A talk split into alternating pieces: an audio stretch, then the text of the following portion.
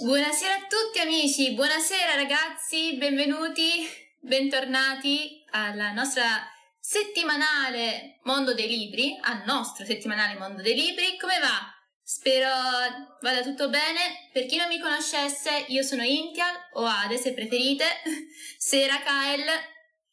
Oggi mood, eh, come potete vedere un po' con questa immagine molto tema quasi fiabesco, ma in realtà per nulla.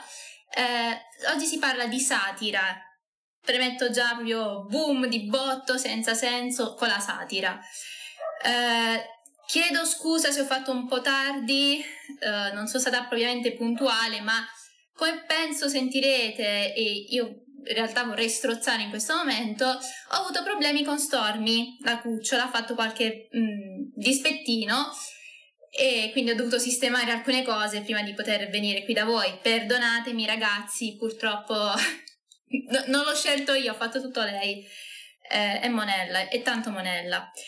Comunque eh, mi ha fatto, ecco, mi ha fatto, mi ha spiegato in un certo senso cos'è la satira, perché la satira, che è un genere nostrano, è puramente italico, nato come vero e proprio genere letterario in... Eh, a Roma, quindi by latini, eh, è un genere che ha come scopo quello di insegnare e far capire gli errori di eh, eventuali personaggi politici o mh, situazioni culturali in quel momento che non vanno bene.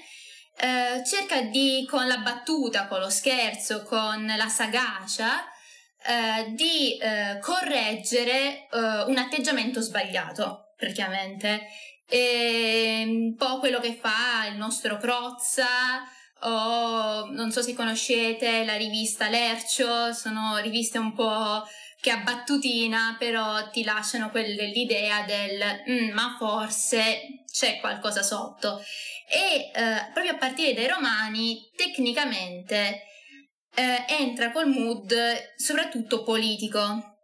Noi cerchiamo ovviamente sempre di andarci un po' con le pinze, perché la politica è sempre un tema un po' spinoso da trattare, e ci concentriamo invece, appunto, mondo dei libri, sugli autori, sui libri, eh, su quello che succede eh, sia in passato che oggi, appunto.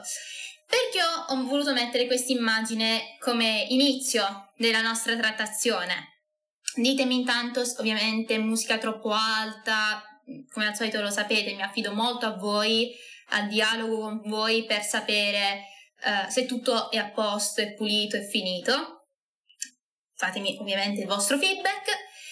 E comunque, perché ho voluto mettere questa immagine? Uh, musica no. Ok, musica no, quindi non si sente? Ah, almeno non si sente, ok, allora l'aumentiamo un pochino. Ok, io la levo in cuffia perché invece io ce l'ho sparata al massimo. Uh, se no facciamo una cosa, la sentite ora? Ditemi voi. Forse è bassina.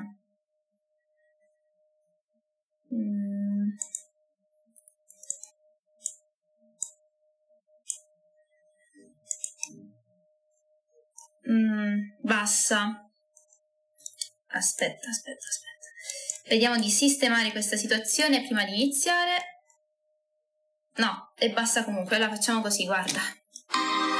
Ora è, spala- è sparata, lo so ragazzi, lo so. Ora, non, vi dovevo avvertire prima, ho fatto un po' una cavolata. Ok. Scusate per le vostre orecchie. Uh, vi chiedo venia, venia, però ora in teoria la musica c'è. Ci siamo, forse anche troppo alta ora. Ah, che disastro. Io con i settaggi audio faccio veramente schifo, ragazzi. Comunque, ora c'è, a questo punto levo anche le cuffie perché se la devo sentire solo io non ci sta. E pazienza, vabbè. Ok, ok, dai, ce l'abbiamo fatta, vittoria!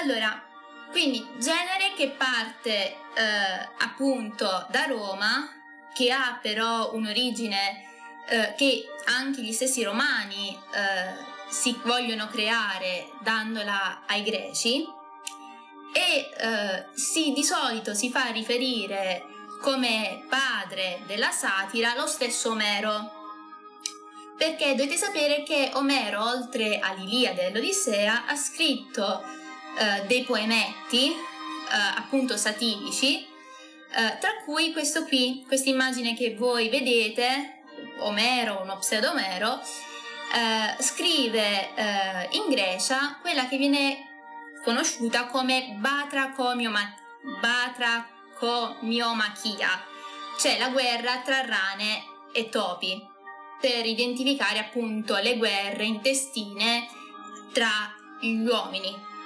quindi le guerre inutili che si vengono a creare eh, tra gli uomini, vengono con personaggi poi reali.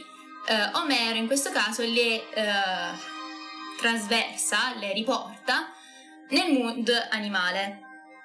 E non solo Omero, ovviamente ci sono anche personaggi più concreti da raccontare, eh, tra cui per esempio il commediografo eh, abbastanza noto, che è appunto eh, Aristofane. Aristofane è eh, colui che scrive appunto i Cavalieri, le nuvole, eh, scrive commedie.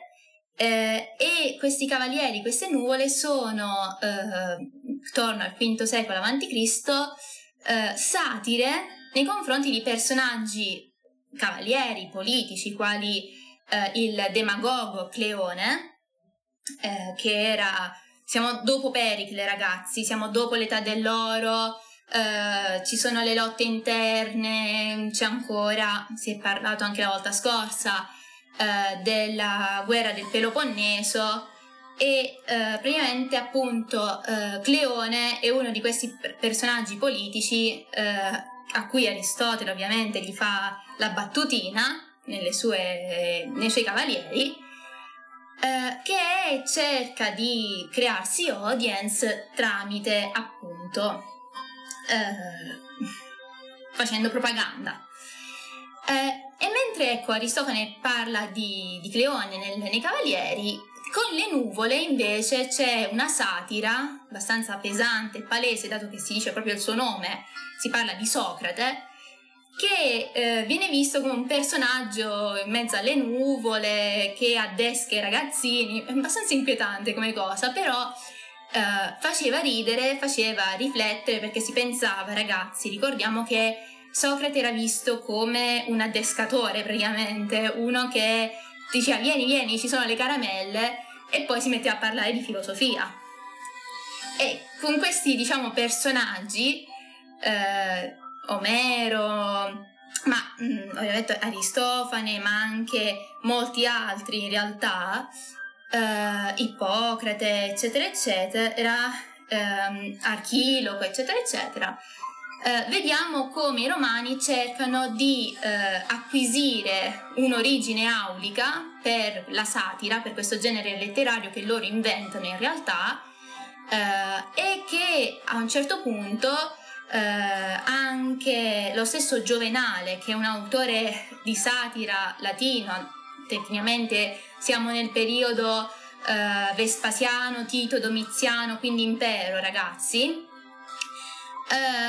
Beh, a un certo punto si rendono conto anche gli stessi romani che è giusto anche staccarsi dall'idea del, eh, del greco per forza, e quindi decidono, aprono gli occhi e decidono eh, di, eh, come dire, dire, affermare la satira è roba nostra, eh, satura tota nostra est. Eh, cos'è però, da dove deriva il termine satira? Perché noi l'abbiamo ancora detto, il termine satira, che ehm, ci sono state varie definizioni, ok, eh, magari qualcosa di saturo, eh, magari no, veramente tantissime definizioni anche sbagliate, in realtà deriva da una definizione ehm, arcaica di un piatto da libagioni che aveva al suo interno ogni sorta di prelibatezia ed era vario, molto vario, per questo la satira ha temi vari e da qui poi il collegamento. I romani sono strani, lo sappiamo sempre, lo diciamo sempre e dobbiamo compatirli e capirli. Bene, eh, perdonatemi, questo appunto vi ho messo qui una immagine di Aristofane, eh, scorriamo veloce e andiamo al primo eh, vero eh, Balocco, buonasera, ciao Marco. Ah, grazie per il che sono dolcissima, grazie. Uh, uh, grazie, mi diverso, ho soltanto fatto l'intervento. Comunque, arriviamo al nostro primo rappresentante romano della satira, Ennio. Uh, Uh, no, a parte che te lo vorrei anche regalare, ma è uh, tutto rotto, tutto scordinato, non, non so, cioè andresti a perderci. E poi è un regalo anche di mio padre, quindi mi ammazzerebbe se uh, te lo regalassi. Tu, comu- tu pensa che l'ho fatto comunque. Um, stavo dicendo, il nostro primo personaggio di cui uh, si fa satira, il padre della satira romano, è appunto Ennio, un autore dell'età repubblicana che si mette più volte nei guai per il suo essere un po' mordace, un po' brillante, eh, e eh, praticamente abbiamo una situazione in cui, benché lui scrive anche gli Annales, che sono un trattato di storiografia principalmente, lui fa anche uh, un piccolo appunto uh, di trenta libri, piccolo appunto, di satire inerenti ai suoi vicini di casa, cioè la, la satira nasce a Roma come presa per in giro dei vicini. Quasi quasi lo faccio anch'io, perché ne avrei tante da raccontare, ragazzi, voi lo sapete, i nostri vicini, soprattutto i miei vicini, sono persone simpaticissime e quindi... Potrei farlo, potrei farlo, però eh, detto ciò, ovviamente Ennio sì, parla, fa satira, parla dei suoi vicini, però non è propriamente il top, non è satira politica, come abbiamo già detto, la satira romana e quella che poi succederà sarà satira politica. Chi è il padre di questa satira politica? Eh, è un personaggino simpatico, potete vedere l'occhio vispo, Eh, l'occhio molto vispo, e questo signore ehm, si chiama eh, Lucilio, è un aristocratico, quindi uno che ha la pila, cioè i soldi, ragazzi, eh, fa parte del circolo degli Scipioni, eh, è sotto la guida dell'Africano, dell'Emiliano, gente famosa, e non si fa problemi tranquillamente a prenderli anche per il... Capitemi, perché eh, appunto essendo lui stesso un ricco, eh, uno che faceva anche lui stesso politica, eh, ris- andare a pizzicare gli avversari politici o anche gli amici per loro usi e costumi sbagliati, per eh, rindirizzarli alla giusta via, alle giuste mores, eh, mores in latino vuol dire maniere, ragazzi, eh, Ci stava, ci stava, e quindi noi sappiamo che appunto Lucilio, il padre della satira, scrive libri eh, di satira che diventano proprio il suo genere, eh, che prima non era, c'era molto screditato, lui invece lo rende genere vero e proprio, eh, e a un certo punto, colta, vabbè, ho studiato però, si studia tutti più o meno, e a un certo punto... Eh, lui è del terzo secondo secolo eh, avanti Cristo, si vede come questa sua libertà gli permette anche una vita più agiata nello, nello scrivere le sue opere, perché eh, in relazione ad altri personaggi, quali per esempio i commediografi Claudio e Terenzio, eh, per cui ho, da questo punto ho messo appunto la maschera eh, teatrale, benché anche loro facessero satira, soprattutto Terenzio, che anche lui era abbastanza acculturato, un personaggio importante, Però se tu fai teatro e prendi in giro chi ti dà i soldi, ci andà piano. Quindi erano molto più eh, ristretti, costretti da, appunto dal pubblico che vedeva le op- loro opere a usare toni o a essere meno sberleffi di quanto poteva fare eh, invece Lucilio. E da qui eh, eh, capite un po' il mood, libertà eh, di parlare, anche perché si è ottimate, se si è patrizi, si è ricchi, e eh, essere un po' più costretti perché sì, magari si è ricchi, magari si è condizioni agiate, però è il pubblico che decide, e se il pubblico è nobile non puoi far battute contro riferite a una persona precisa o a una classe o a qualcosa del genere. Per questo ho voluto fare questo confronto, ecco. Detto ciò, eh, leviamo questo bel faccione e mettiamone un paio di altri. Questi due signori, ragazzi, sono due persone brutte, o almeno una è una persona brutta che mi ha fatto sudare eh, tantissimo alle superiori, avendo fatto il classico, perché è veramente una brutta persona, lui e le sue versioni. Stiamo parlando di Seneca.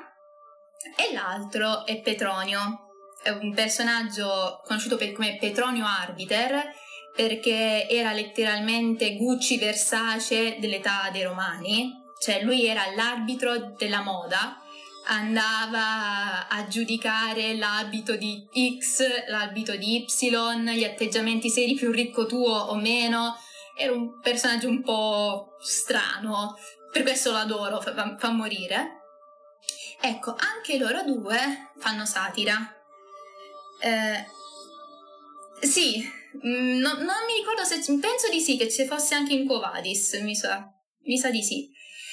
Eh, non sono però sicura. Comunque, è un personaggio che di solito lo mettono perché fa abbastanza ridicolo e simpatico nel suo modo di essere. Allora, cosa scrive Seneca? Cosa si scrive Petronio per quanto riguarda la satira?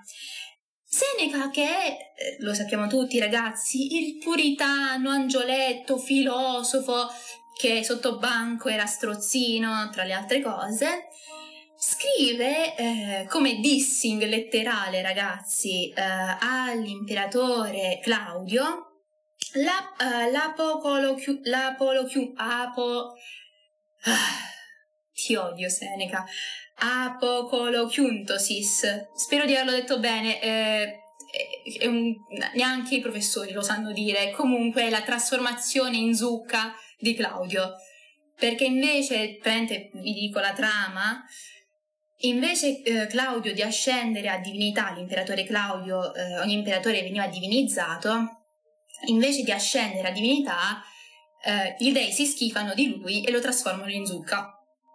P- però detto in maniera semplice, in, uh, in greco è uh, apokolochiuntos, una cosa del genere, non lo so dire.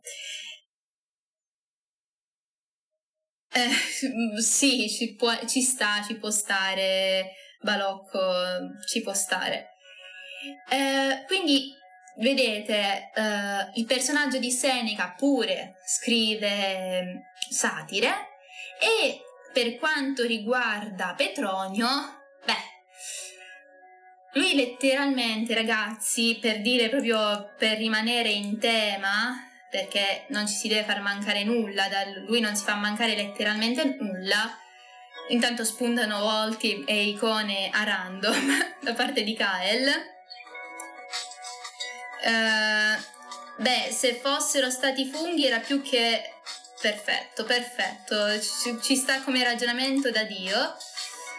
Allora, invece il nostro Petronio, stavo dicendo, fa anche meglio, lui è letterale, lui fa satira e chiama Satiricon eh, la sua opera, opera che purtroppo a noi eh, resta praticamente stralci, sono vari volumi, noi ce ne resta uno, e mezzo mangiucchiato, che è la cena, il banchetto Trimalchionis o Trimalcionis, eh, dove c'è appunto questo ricco liberto che festeggia, mangia, gozzoviglia insieme ad altri e sembra lui l'imperatore, eh, tanto è diventato ricco, eh, mentre in realtà l'imperatore fa la fame. Era un ribaltamento e in effetti anche una realtà vera e propria di Roma sotto Claudio. eh, Ricordiamo che sia Seneca che eh, Petronio sono sotto Claudio e Nerone come imperatori, e, e quindi abbiamo questa figura di Trimalchione che si diverte, che invita i, i protagonisti a mangiare. Eh, io mi ricordo che quel, fece anche una versione della cena Trimalchionis e eh, praticamente, ragazzi, mi ero letta prima quel libro, eh, per quello che rimaneva. La versione l'ha presi un, un ottimo voto, perché in realtà l'avevo imparato letteralmente a memoria, perché mi ero appassionata così tanto che eh, ormai sapevo già cosa, cosa avrebbero detto. Cioè, è un po' citarla, lo so, però eh, ripeto, eh, se ci fossero tutti i libri sarebbe top, perché veramente il Satiricon, anche soltanto la cena, la consiglio a tutti di leggere, perché fa morire da ridere. E vedete questo personaggio proprio paffuto, con uno scheletrino che va in giro, eh, uno scheletrino d'argento, snodabile, e lo va a buttare a destra e a manca, perché tipo memento mori, ricordati che devi morire, ma intanto magna. Cioè, top, veramente top. E quindi eh, questo fa vedere, come vi ho già detto, anche le, l'identità di Petronio, che eh, da una parte... Eh, anche lui aveva una vita molto più dissoluta, più tranquilla rispetto a un Seneca, eh, che sappiamo la morte eroica che ha fatto, però tanta, tanta aria per nulla. Sì, penso sia stato trasmesso anche in tivù, abbiano fatto una versione televisiva perché merita, per quanto riguarda il Satiricon. Sì, Marco. Ah, vi conoscete? Uh, Balocco, Kyle, vi conoscete?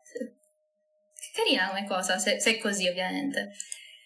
Uh, a un certo punto, uh, andiamo un po' più avanti, ma ce ne sono tantissimi, cioè veramente ditemi un nome romano e vi dirò se ha fatto satira o meno. Cioè lo stesso Cesare, tra di, di per sé, facendo dissing uh, a Pompeo, eccetera, eccetera, cioè... E ci sono, Lucano, eccetera, eccetera, c'è gente che si fa dissing tra di loro. Ah, ok, Balocco. Kyle pure io lo conosco molto bene, so che è una persona affidabile, quindi se va in giro anche a vedere le altre ragazze sono contenta per lui, però eh, tranquillissimo. Vabbè, io ti posso dire una cosa, Balocco, conosco Kyle da molto tempo, quindi siamo amici di vecchia data, quindi beh, non lo so. E comunque, andiamo avanti, abbiamo già detto. Abbiamo Ma- eh, Marziale e Giovenale. Giovenale è il ragazzo che diceva, ah, l'abbiamo inventata noi la satira, per dire poco egocentrico. Loro due sono sotto eh, la dinastia eh, appunto di Vespasiano, Tito e Domiziano, e diciamo, volete ridere? Leggetevi gli epigrammi e le satire, ve lo consiglio. Volete ridere proprio in maniera sciocca, proprio per le, anche squallide che fanno, leggeteli, e sono risate gratuite, proprio è dissing slash satira slash, è divertente. Lo consiglio, a chi non, non li conosce lo consiglio. È molto... ci sono alcune cose che magari possono to- toccare la delicatezza di alcune persone, però se si pensa che comunque anche i nostri comici e i nostri personaggi che fanno satira fanno queste battute, beh, non, non siamo andati avanti poi tanto. Quindi, per dire, però meritano, meritano tantissimo. Comunque ovviamente non ci sono soltanto loro che fanno satira, anche Orazio, cioè tante persone fanno satira, ve l'ho già detto, quasi tutti i romani tra di loro si pizzicavano. Ehm, ora, Passiamo a invece un altro mood, che è quello del Medioevo, perché sì, la storia va avanti, ragazzi, la storia va avanti, lo sappiamo, e eh, a un certo punto succede che eh, tanto garba, eh, scusate il termine un po' toscano, però tanto piace il genere satirico eh, a quelli che, fan, che stanno nel Medioevo, che lo ripropongono in tutte le salse. Dovete sapere che appunto la, la satira è eh, tecnicamente poesia in eh, determinate tipologie di versi, di strofe, eccetera, eccetera, ha uno schema. Nel Medioevo non gliene frega nulla, rompono tutte le barriere e eh, a mo' di satira, quindi a stile satirico, quindi non si può più parlare veramente di satira, ma di tipologia satirica, eh, a mo' di satira, vediamo romanzi, eh, epistolari, eh, narrazioni appunto prosastiche, e, e che lascia il suo segno, eh, lascia parecchio. E non ci sono problemi neanche, eh, francamente, per quanto riguarda il dialetto, perché la satira riesce ad andare anche oltre le barriere linguistiche. E non si segue per forza il latino, si va anche di volgare come la lingua d'occhio in questo caso, il romande eh, Rava, Rava, eh, Renard, romande Renard, ok? E in cui appunto abbiamo in questo poema epico, satirico, eh, animali che eh, in un mondo alternativo sono praticamente la versione umana, cioè sono uomini.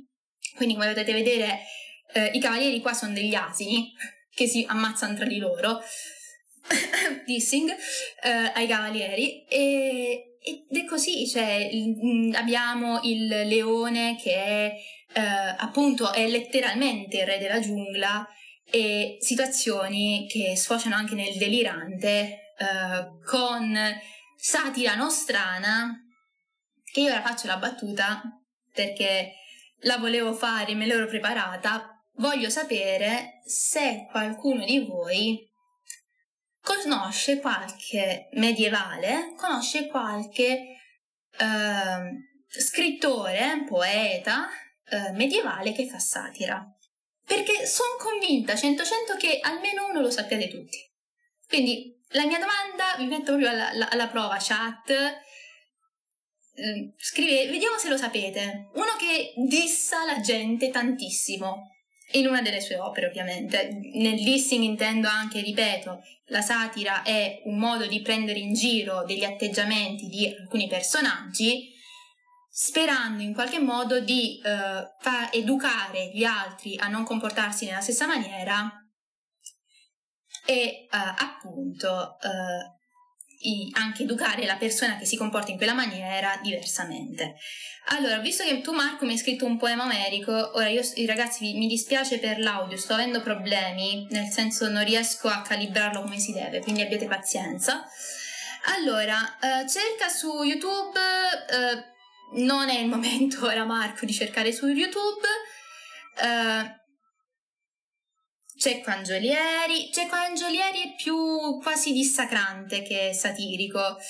Uh, Cecco Angiolieri è quello che ti dice: se fossi vita scapperei da mia madre e da mio padre, se fossi morte andrei da loro.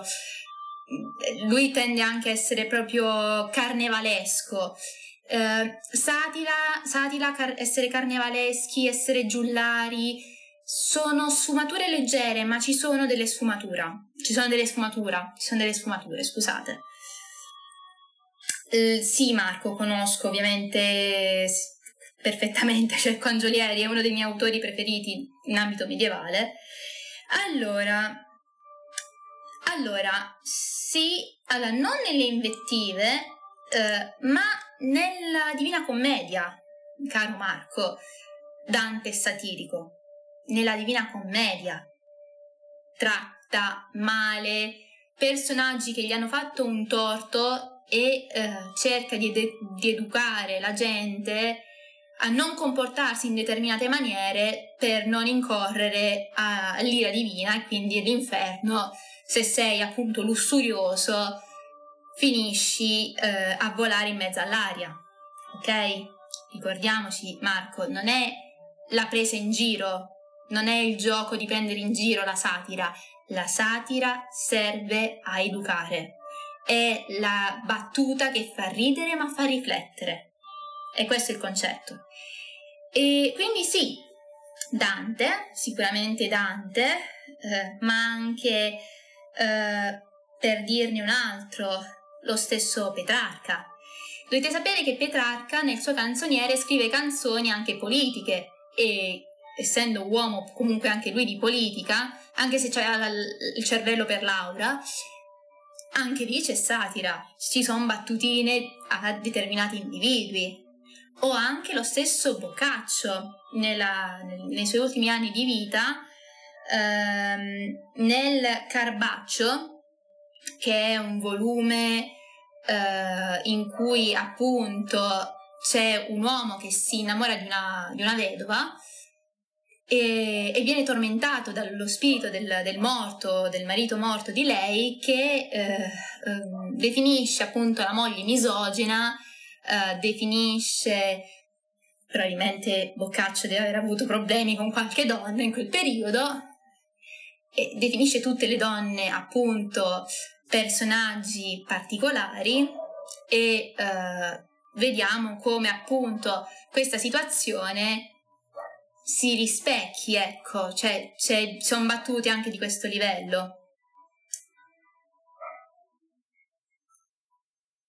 E che egli dice di ogni contro la moglie, e non solo, esattamente. Eh, gliene fa dire di tutte un po', che è bisbetica, antipatica, arrogante, non ti mette con lei. Boccaccio c'aveva in quel periodo il ciclo, probabilmente. Ragazzi, so che pro- molti di voi sono ragazzi, però eh, figlio mio era un po' nervoso, ma probabilmente eh, non andiamo nel volgare. Ma altro personaggio che possiamo definire uomo di satira eh, nel Medioevo, intanto io preparo un po' le altre cose, eh, è anche Guittone d'Arezzo, meno noto, lo so, Guittone nazionale nessuno se lo calcola, però anche lui eh, scrive poesie che sono più delle invettive, ma nel senso sempre educativo, quindi non, so, non è proprio solo dissing gratuito, ecco. Ecco, mh, per metterlo a paragone, oggi la satira non, non si può mettere satira e dissing allo stesso livello. La, il dissing è parlare male solo per parlare male, senza avere alcuna base o senza voler educare o altro. Scusate, ecco qui. Non era, ti ripeto, non era propriamente dissing, Marco, non era propriamente dissing, era eventualmente il Corbaccio, eh, se qualche figura femminile l'avesse letto, e ricordiamoci, al tempo erano le donne che stavano eh, nei castelli a leggere, erano le ricche che si permettevano di leggere, e c'era comportati così con tuo marito, non fa... cioè, con il rovescio della medaglia la donna capiva come si doveva comportare per essere appunto una brava moglie. Allora, quindi passano gli anni, eh, passano anche a un certo punto i periodi, perché dal Cinquecento in poi dovete sapere che bella, non solo la politica ma anche la Chiesa inizia ad avere ovviamente situazioni in cui si viene a creare satira contro di lei, quindi papa, parroci, eh, la stessa Chiesa come eh, appunto struttura inizia a essere colpita. Eh, ma non solo, si iniziano appunto a creare vere e proprie narrazioni poetiche, quasi epiche, questi sono poemi eh, satirici. Abbiamo la Secchia rapita di Tassoni. La trama, già di, vi dico la Secchia rapita, e non dico la secchiona, dico proprio la secchia, cioè il secchiello rapito, due terre eh, in guerra, perché un contadino, c'era un, un secchiello eh, che era probabilmente di un altro, vicini, confinanti di terra, pensa che sia il suo, prende e se lo porta a casa. La guerra. La stessa cosa è ovviamente satirico, perché ti dice: se si vuol far guerra, qualsiasi scusa è buona, cioè eh, c'è il, la, il pretesto è appunto di un secchiello di legna che, o di imini, quel che l'era, che viene portato via per sbaglio.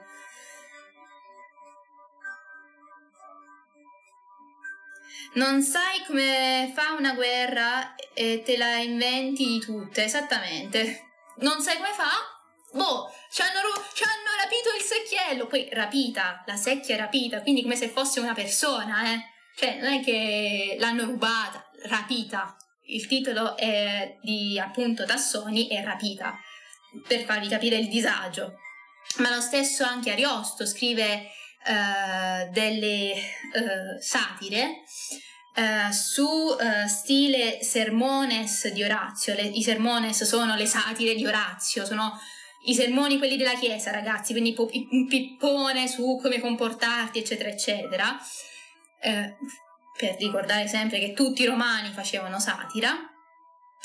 E eh, abbiamo dall'altra parte eh, Merlin Cacai, sì, che nome bislacco, ma eh, il buon Falengo, l'autore si chiama Falengo, gli ha dato questo nome, quindi sorridiamo e annuiamo. Eh, la storia di questo, questo storico, questo poema Uh, ovviamente satirico e molto semplice, questo Merlin eh, parla appunto delle vicende di un brav'uomo, un popolano, Baldus, eh, che vive alla giornata, vive tranquillamente, ha i suoi battibecchi con i vicini, se non fosse che tutto viene raccontato come se stesse vivendo nell'Iliade. Quindi tipo Baldus come se fosse un cavaliere della tavola rotonda, un eroe Uh, epocale, un signore della guerra. In realtà è lui che sta andando a fare la spesa.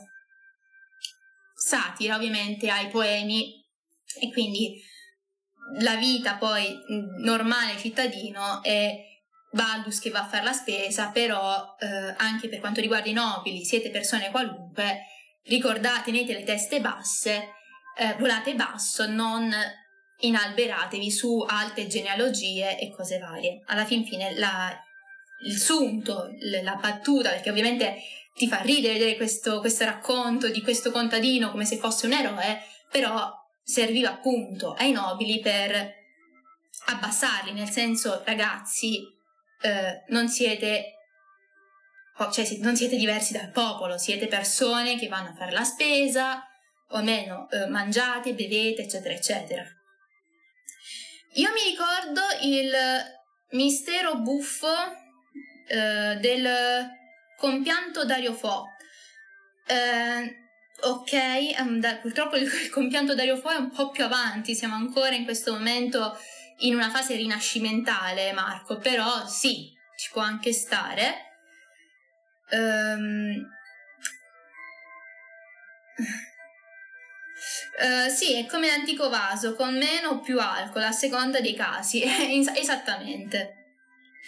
Quindi, per farvi capire, il genere si evolve da appunto un genere di poesia, siamo finiti a uh, testi poetici ma di natura quasi epopee, dagli epigrammi di Marziale su due striscioline, eh, per dire, la sat- erano invettive, erano battute. Qua siamo finiti a libri. E andiamo un attimino avanti, perché il, i guai non finiscono.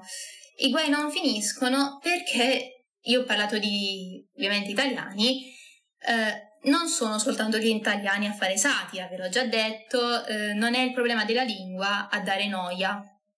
Anzi, abbiamo qua eh, Brandt con La nave dei folli, Eh, e anche qui eh, ripresa crociate, ripresa pazzi su una nave che gozzovigliano e viaggiano, eh, è un tema che è parodico, parodico al massimo, però ovviamente c'ha il suo perché, rifacendosi ovviamente al periodo storico. E finiamo o almeno per quanto riguarda questa parte storica, con delle statue.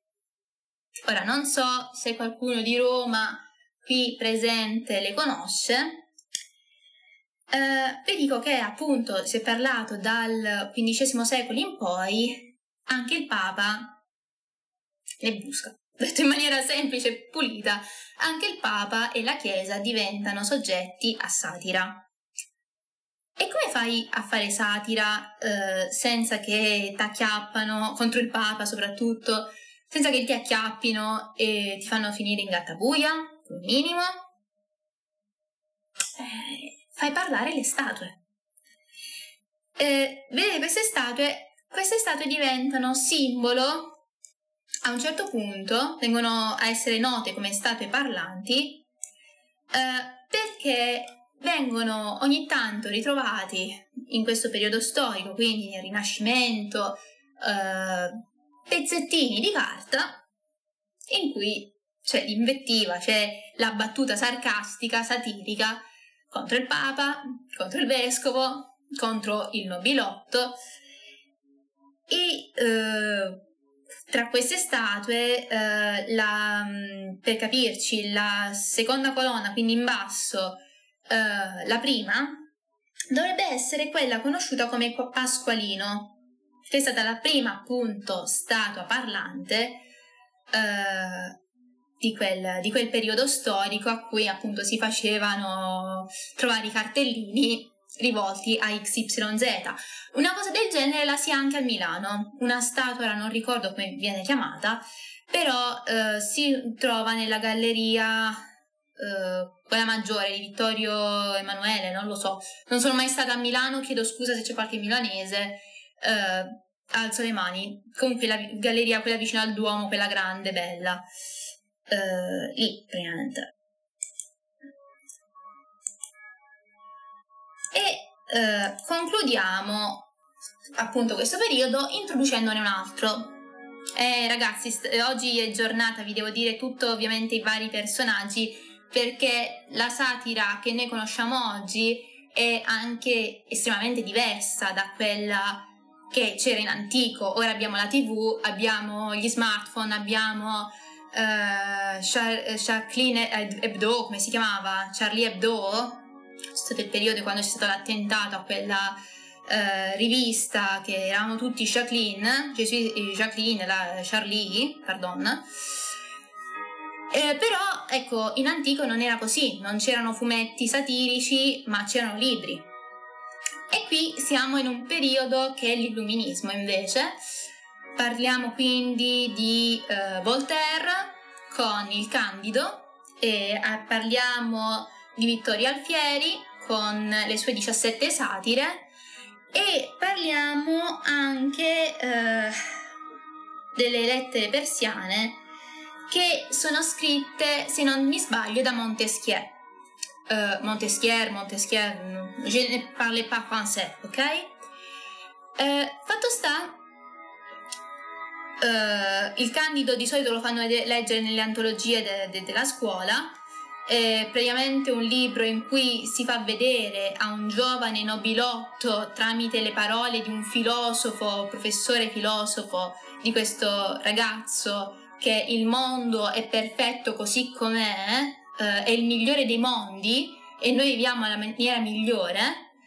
Eh, eh, Panglossa, tra le altre cose, si chiama questo professore, che tradotto in, dal greco vuol dire tutta lingua e niente cervello praticamente. Le lettere persiane eh, sono praticamente una presa in giro del governo, dei nobili e del clero da parte di Montesquieu, eh, in cui appunto francese, e i protagonisti sono due giovani nobili eh, che si ritrovano a eh, dover vivere eh, un viaggio eh, in Francia e vedono lo schifo, letteralmente, eh, che c'è, e ovviamente c'è il dissing alla Francia, eh, con il dissing al regime, alla Chiesa, a troppi poteri e troppi privilegi alla nobiltà, i, tutti i dogmi della Chiesa che costringono i poveri, le povere cittadinanza, il terzo stato a non mangiare pur di andare in paradiso, e ovviamente uh, le satire di Vittorio Alfieri, come la vita, le rime, cioè Vittorio Alfieri e Vittorio Alfieri, entriamo a parlare di Vittorio Alfieri, non usciamo più. È un problema Vittorio Alfieri, bellissimo quanto mai, ma io ogni volta che lo vedo spavento. Allora, siamo finiti su Lercio, l'abbiamo introdotto proprio all'inizio, eh, se ne parla ora perché dopo il periodo, eh, dopo il periodo eh, appunto della rivoluzione francese, ottocento novecento, eh, mh, diciamo ventesimo secolo, ventunesimo secolo, quindi oggi, c'è un cambiamento totale della visione della satira e del linguaggio satirico. Perché? Eh, perché si cerca ovviamente di toccare, colpire più persone possibili. Siamo in un periodo in cui ci sono forti cambiamenti, le rivoluzioni per le varie indipendenze, la Grecia, l'Italia, eh, la Francia che va con da una parte Napoleone, poi vuole di nuovo la Repubblica, poi ritorna di nuovo il, il re, poi vuole la Repubblica, manco loro sanno cosa vogliono.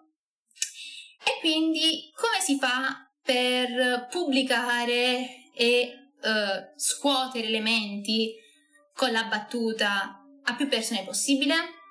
Si creano riviste, si creano appunto giornali, gazzette apposite, eh, vengono presi eh, personaggi politici, eh, queste riviste vengono chiuse e aperte a seconda del personaggio politico che gli permette o non gli permette ovviamente di rimanere per molto tempo, e eh, abbiamo una situazione in cui Uh, viene colpito Giolitti, uh, viene, vengono colpiti per certi versi anche i regimi totalitari, però uh, si arriva ai giorni nostri in cui le riviste sì vengono lette, appunto Lercio, abbiamo ancora, poi ci sono i social, quindi la divulgazione è cento volte amplificata, c'è la tivù, però uh, Però c'è un problema, ragazzi. E qui io, tra virgolette, concludo il mio parlare, voglio anche l'interazione con voi, e vi chiedo, secondo voi, tutta questa satira è andata un pochino a, scusatemi il termine, non so se è volgare o meno, io in casa lo si usa, però ora non so se è una parolaccia o meno, eventualmente chiedo scusa a priori, ma comunque è andato a sfasciolare, è andato a mh, diventare, a peggiorare in una maniera assurda senza alcun motivo? In che senso? Ricordate appunto Charlie Hebdo, eh, è una rivista, questa rivista francese che non si è fatta alcun problema a prenderli in giro più di una volta l'Italia, Uh, quando abbiamo avuto uh, i ter- vari terremoti, le varie situazioni di crisi, uh, anche l'ultima con il Covid, uh, questa rivista satirica non ha avuto problemi, Charlie, a prenderci in giro con la pizza uh, coronavirus, se vi ricordate, uh, varie appunto proteste, rivolte, eccetera, eccetera. Ecco, secondo voi si è andati a sfasciolare? Per, si è in realtà ancora al limite della satira? Cioè ancora possiamo calcolarla come un concetto educativo? Quando, eh, ovviamente parlo di Charlie, ma posso parlare anche di Crozza, posso parlare anche eh, di Lercio, di tutti i personaggi che fanno satira. D- dov'è? Uh, che può arrivare la tolleranza, la battuta, quando la battuta da uh, divertente, sagace, uh, che fa riflettere, diventa di cattivo gusto? È giusto prendere in giro l'italiano che è appena uscito da un terremoto e quindi definire l'italiano sporco di sangue, eh, pasta al pomodoro e la persona eh, cianotica perché ha appena visto i suoi parenti spappolati, eh, pasta al formaggio. Ovviamente prendendo sempre Charlie, ragazzi, eh, mi ricordo questi due avvenimenti, per carità, non voglio assolutamente fare concetti, concetti contro Charlie. La nostra carta costituzionale prevede il diritto di critica e satira. Sì, l'avrei detto, sono gli articoli ventuno e trentatré. Lo so. Non solo, caro Marco, la corte, eh, de, la corte se non mi sbaglio, dei... Uh, non voglio dire cavolate, la Corte di Cassazione prevede, secondo una sua normativa, che la satira serva a castigare ridendo mores. Questa è la, la definizione precisa che dà, caro Marco. Ho studiato, so che tu ovviamente fai giurisprudenza, devi mostrare il tuo know-how, eh, però ho studiato, quindi la, la sapevo, sono venuta preparata, visto, visto, sono una brava studente. Quindi sì, ok, la critica è satira, ma quello che ho detto, la domanda mia era a che punto si può definire satira e a che punto può diventare cattivo gusto? Questa è la domanda. Secondo te, Marco, a che, secondo voi tutti, qual è il limite tra uh, satira, quindi la battuta, Uh, per esempio lo stereotipo pizza, passa e mandolino, la battuta c'è stata una tragedia, ah, ah, ah, uh, sono morti, e, e questo è il punto. Uh, che non c'entra nulla con questo, uh, Uh, chi dicevi prima? In che intendi, Kyle? Scusami, perché mi sono persa nel, ovviamente nei discorsi.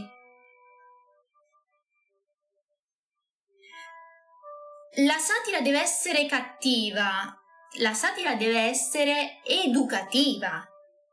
Il compito della satira... Mh, consiglio a questo punto, Marco, di leggere la definizione di, della Corte di Cassazione, è quello di educare e di insegnare uh, a appunto, uh, come dire, a non sbagliare più. Se tu ti comporti male, io con la battutina ti faccio capire che stai sbagliando. Uh, su un terremoto uh, non, non ci trovo nulla io personalmente da ridere, uh, posso capire la battuta sul politico.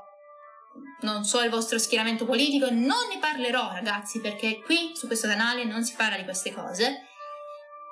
Questo va bene perché la satira è politica, ma non sui civili che hanno appena perso i bambini. Scusate, ovviamente queste sono mie opinioni personali, volevo sapere la vostra. Tu, Marco, hai detto che appunto a tuo avviso hanno fatto bene a prenderci in giro dopo che eh, Covid e Uh, terremoti, uh, cioè l- l- prendere in giro la persona sporca di sangue e disperata va bene, è un, è un buon punto di vista. Esattamente, Kyle, um, questo è quello che mi chiedevo anch'io, quindi si può fare satira a questo punto noi italiani uh, sul, uh, sugli attentati che sono successi a Parigi? Punto di domanda, non è un'affermazione la mia. Ho, ho aperto un dibattito, e questo è quello che voglio fare con voi, ragazzi. I, mh, queste live sono a tema discussione, chiacchiera, confronto. E mh, vorrei, eh, appunto, è un, è un, sono domande, sono domande giuste, cioè eh, io per questo non ho voluto parlare di Crozza o tanto di Lercio. Vedete, anche Lercio, Lercio, lo sporco che fa notizia. Satira, dubbi delle notizie, scrivi su bufalenews punto gmail punto com. Cioè, Lercio è veramente... Anche Lercio certe volte esagera. Posso garantire che certe volte Lercio per alcune cose esagera. Ho conosciuto Lercio uh, in situazioni uh, simpatiche. eh, a Siena, quindi immaginatevi, mi sa che Lercio è toscano, come non lo so, devo andare a vedere, sapete?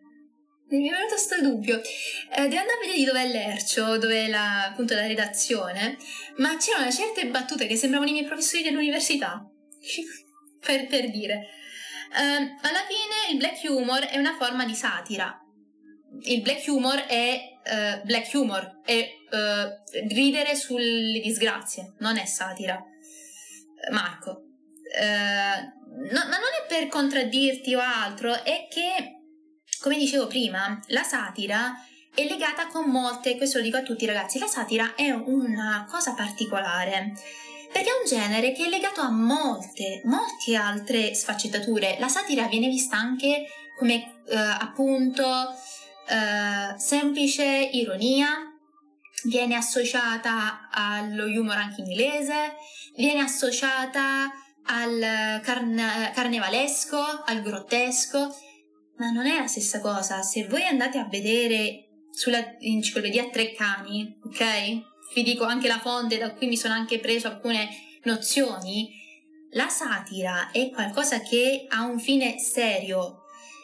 Il black humor è ridere eh, cercando di sdrammatizzare magari alcune disgrazie,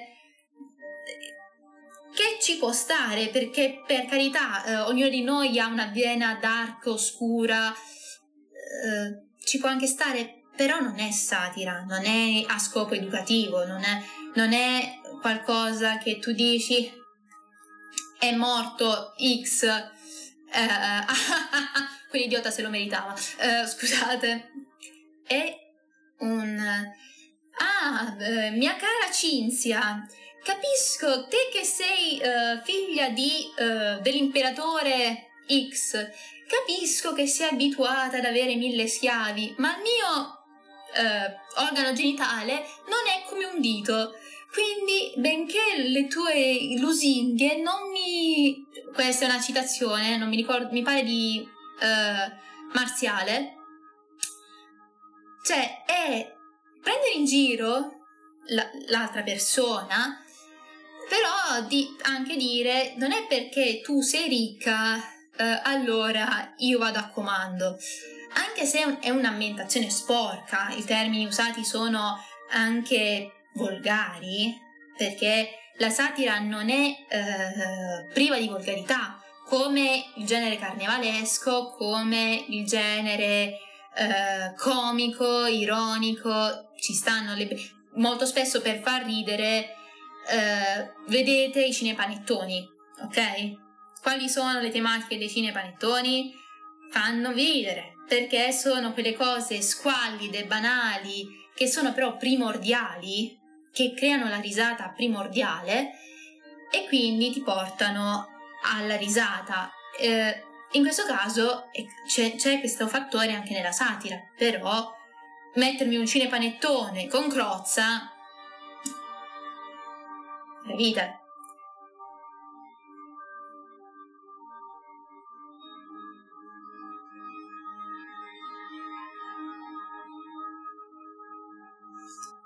Guarda, non conosco questa dichiarazione. Uh, mm, vediamo, la leggerò e ti farò sapere la mia opinione. Non, ehm, io non, non ho creato forse malcontento nel mio modo di ragionare, ragazzi.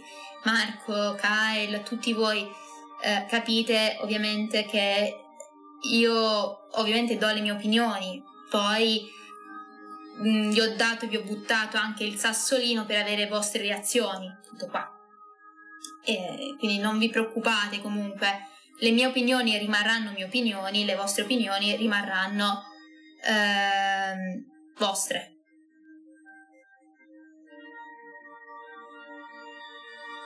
Eh no, appunto, le opinioni sono opinioni, però era per cercare, Kyle, di far capire a tutti, non ve la prendete se posso sembrare, in qual- se sono troppo aggressiva nei vostri confronti, anche Marco, Kyle, tutti quanti, vi chiedo scusa a priori, però...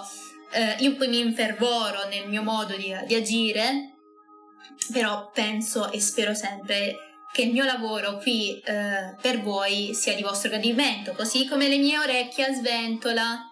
Ora che non porto più gli occhiali, si notano ancora di più. Cioè, le orecchie a sventola sono, sono, sono Dumbo. Eh, però vabbè. Comunque, eh, ragazzi belli, eh, alla fine, come potete vedere, di, di trama e di storia ce n'è tantissima. E premetto, di questo genere ovviamente ho voluto fare un sunto del genere letterario, però eh, ho citato alcuni autori. Eh, per chi seguirà ancora ovviamente il mondo dei libri, sappia che alcuni autori verranno ripresi. Perché?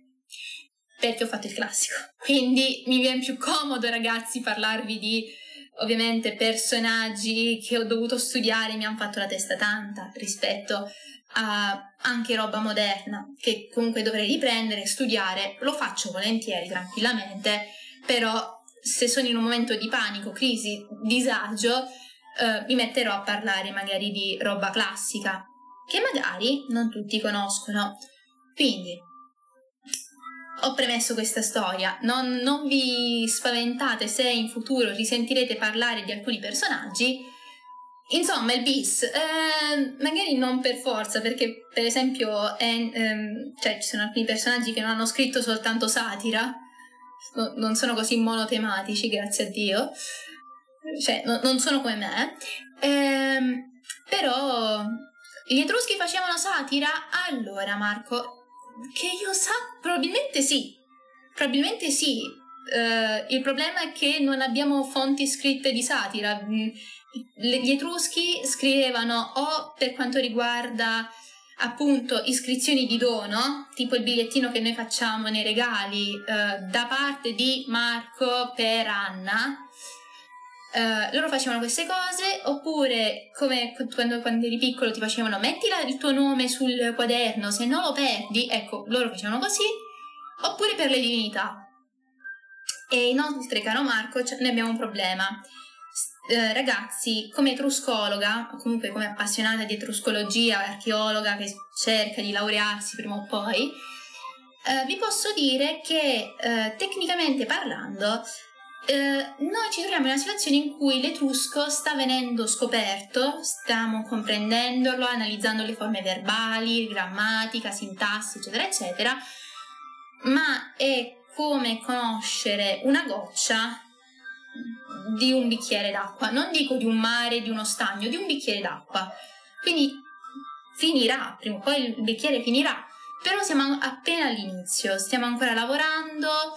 Conosciamo alcune forme, conosciamo alcune, no alcune, parecchie parole, eh, però non siamo a livelli di invettive, satira o qualsiasi voglia altra cosa. Anche perché non ne hanno lasciate gli disgraziati. Se, non so se dire per fortuna o per sfortuna, perché se fosse stata una fortuna li avrei dovuti studiare. Cioè, dilemmi, università, quale, di là, quale, quale disagio. Eh, probabilmente sì, c'è l'idea della battuta contro per magari addrizzare un comportamento sbagliato, c'è, c'è sin dall'antichità, però va capito, va capito tanto. E vabbè, comunque bimbi belli, ah scusate, ah mi stiracchio, questa è la vecchiaia, sono ventidue, ricordo sempre che sono ventidue. Uh, se ricordo bene un papiro a, a Torino, uh, che intendi con, con questo, Kyle? Il, non credo che tu stai intendendo il, lib, il Liberlinteus. No, se parli del Liberlinteus etrusco stai parlando di un'altra cosa. Chiedo scusa ovviamente, ora ehm, siamo finiti su roba etrusca, io, il mio cervello vola.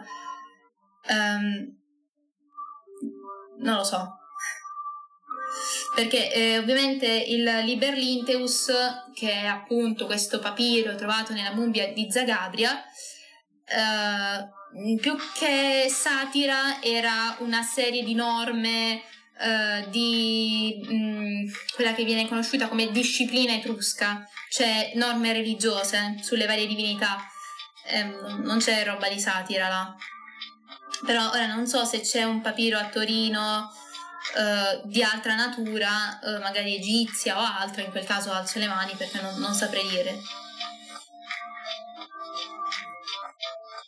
Ah no, parlo di un papiro egizio che sta a Torino. Ah, ecco, vedi, questo non lo sapevo. Comunque, comunque, ma è una reminiscenza. Vabbè, come si è parlato più volte, molto spesso le reminiscenze, i nostri lapsus, le nostre... non ricordo bene, però ho un vago ricordo, delle basi ci sono sempre. Quindi mh, va soltanto and- rivisto e, e si vedrà. Vabbè, si vedrà, mh, magari si fa una ricerca e in fondo lo studio eh, si basa soprattutto sulla ricerca e sulla curiosità, quindi mi è dato uno spunto in più. Va bene bimbi, allora, eh, non lo so, eh, il tema penso sia stato abbastanza sviscerato. Non so se si conoscevate qualche autore, vabbè Dante sicuramente, Petrarca e Boccaccio, però... qualche autore latino, qualche altro genere, inglesi, francesi.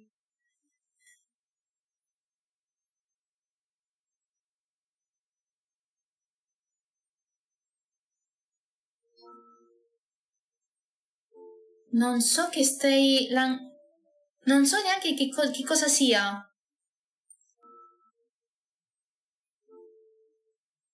L'ingiuria, l'ingiuria, forse intendi l'ingiuria in italiano, cioè non so, penso sia la forma dialettale di ingiuria, ma l'ingiuria è tipo l'offesa. Marco, non, sono un po' confusa. Dai, ah, intanto a me iniziano a sfrigolare gli occhi. No, assolutamente no. Allora Marco, non, non si usa questo termine eh, per apostrofare gli approfittatori de, de, dei nonnini. No, non, non conoscevo questo termine, non, molto, mi ha lasciato molto interdetta. Eh, vabbè, allora bimbi belli, la, la nostra retta si è fatta e è stato tutto sommato divertente per me. Mi sono divertita, è stata una tematica eh, tutto, maso, tutto sommato anche carina da sviscerare.